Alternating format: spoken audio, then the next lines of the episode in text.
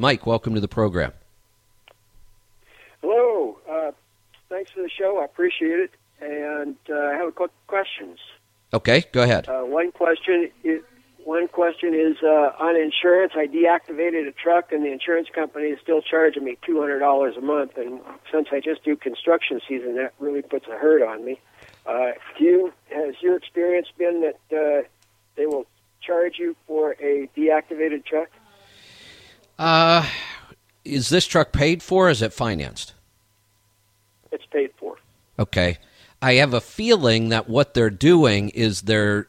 Do you have full coverage through the same company? So liability, uh, comprehensive, those kind of things from the same company.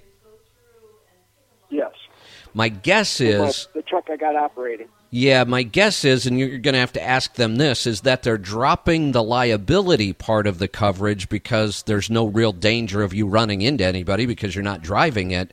But they might be keeping the comprehensive in place because if it burns down while it's sitting there, you still need insurance.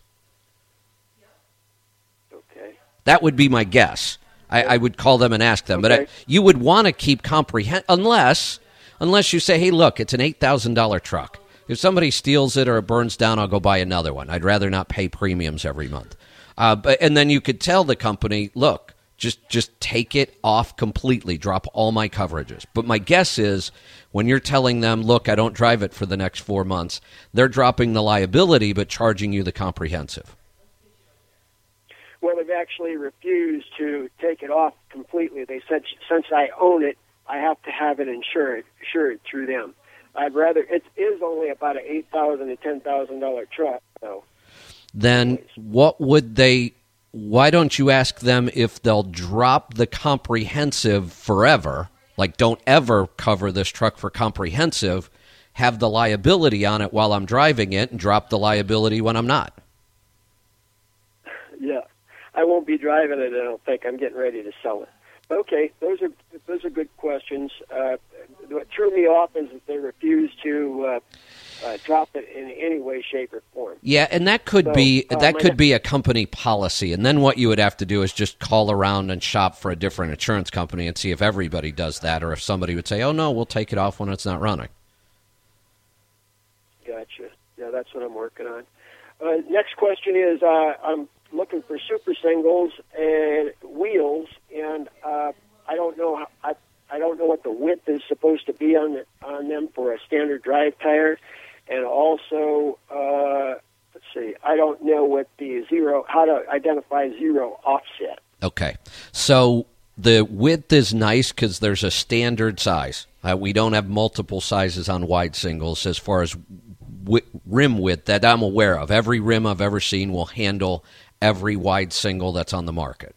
The offset is an issue, but the good news is um, if we get a zero offset, that's fantastic. That's what we're shooting for. And if we're going to buy them new, then just buy zero offset.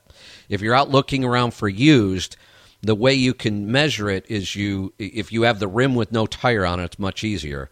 Um, but you can measure from the edge of the rim. If you're standing there looking at the rim and it's in, in front of you and it's it, it's in a position where it would roll away from you, trying to get us or, oriented here. Um, then what you would do is measure from each the outside edge and the inside edge into where the tire bolts. I, I hope I'm describing that right. And zero offset, the measurement should be almost identical from both sides.